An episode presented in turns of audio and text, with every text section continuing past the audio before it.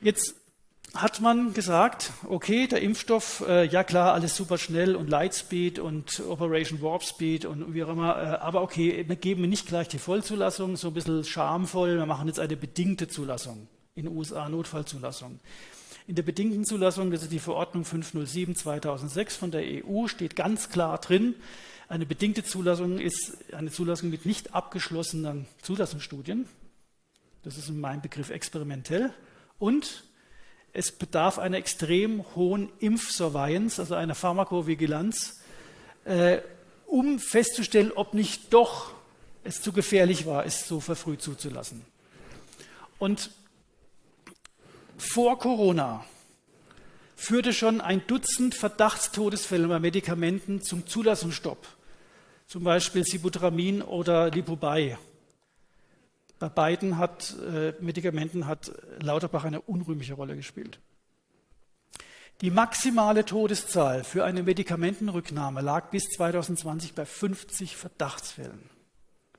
So, im ersten Pharmakovigilanzbericht von BioTech Pfizer wurde von 12.000, äh, 1.200 Verdachtstodesfällen gesprochen.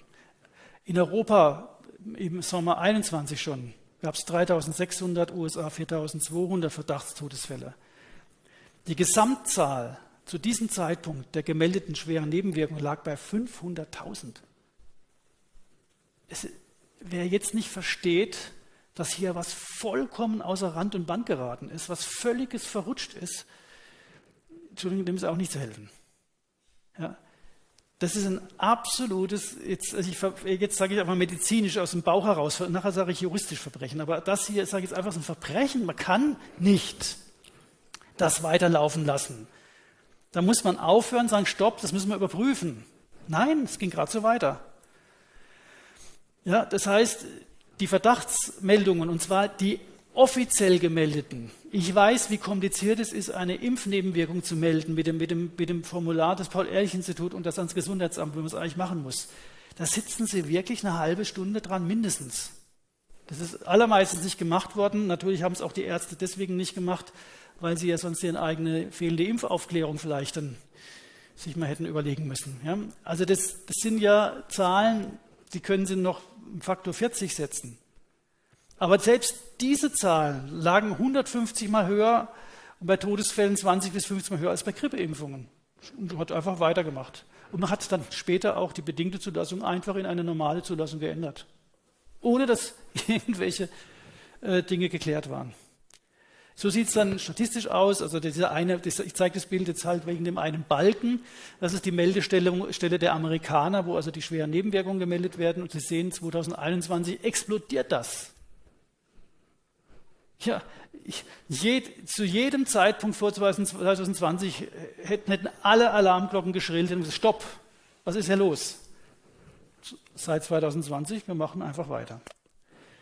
Da gibt es dieses äh, sogenannte Frühwarnsystem der CDC, das heißt, sie vergleichen die gemeldeten, die Art der, der, der, der Nebenwirkungen, ob es jetzt äh, Fieber ist oder Gliederschmerzen ob es äh, Herzprobleme sind oder irgendwas. Sie vergleichen das mit, den, mit anderen Impfungen. Und wenn das eine bestimmte Anzahl höher liegt, dann geht ein Alarm an. Die CDC hat diesen Alarm nicht scharf gestellt und als es unter Druck machen musste, ging der Alarm bei 770 Symptomen los. Und das ist letztendlich auch das, was man heute so als Post-Vax-Syndrom bezeichnet. Ja? Also das sind die ganzen Herzrhythmusstörungen, das sind diese ganzen komischen Muskelschwächen, Missempfindungen, das sind die Autoimmunerkrankungen, das sind die Herzmuskelentzündungen, so wie ich sie auch bei mir in meiner Sprechstunde sehe. Ich sehe halt sehr viel davon, weil die Patienten natürlich gezielt zu mir kommen, weil ihre, ihre Ärzte sie nicht anerkennen. Aber ich, so ganz typische Schilderungen, meistens, dass sie sagen, es nach, der, nach, dem Einstich, das hat sich irgendwie komisch angefühlt und irgendwann wurde, das konnte ich dann bitte in der Tasse nicht mehr halten, hat auch irgendwie wehgetan und ich konnte nicht mehr lange stehen und nachts hat es dann so komisch, also und die machen alles so eine Handbewegung, so irgendwie. So, und dann weiß ich, das ist eine neuromuskuläre Geschichte, die mit dieser Impfung zusammenhängt. Und das war alles, das hat man alles gesehen, wurde alles gemeldet. Und dann gab es mal ein paar Leute, die gedacht, die gesagt haben, okay, lass uns doch versuchen, ein bisschen Licht ins Dunkel zu bringen. Äh, nicht perfekt, aber wir fangen an. Und das war Professor Mattes von der Charité, der die Impf-Surf-Studie gestartet. Und was er gesehen hat, er hat dann quasi 40.000 Menschen nach, ähm, hat sie, die, haben, sie wurden an, die wurden angesprochen, nachdem sie das Impfzentrum verlassen hatten und wurden dann äh, danach befragt. Das ist angreifbar, das ist, das ist keine perfekte Studie, aber es war ein, war ein Anfang. Und dann hat er gesehen, bei jedem 120. etwa ist eine schwere Impfnebenwirkung, wegen der er danach zum Arzt gegangen ist. Wir müssen, dann hat er das öffentlich gemacht. Das ist das Normalste von der Welt. Das ist die Aufgabe eines Arztes, wenn ihm irgendwas auffällt in der öffentlichen Gesundheitsvorsorge, zu sagen, stopp, wir haben da ein Problem. Wurde niedergemacht. Da hat man wieder den, den Montgomery in den Ring geschickt, der wirklich nicht eins und eins zusammenzählen kann. Es ist wirklich so. Es ist, ist wirklich so. Und dann, Charité distanziert sich von Mattes Aussagen. Hätte methodische Schwächen. Ja, hat die Charité irgendwas anderes zu bieten?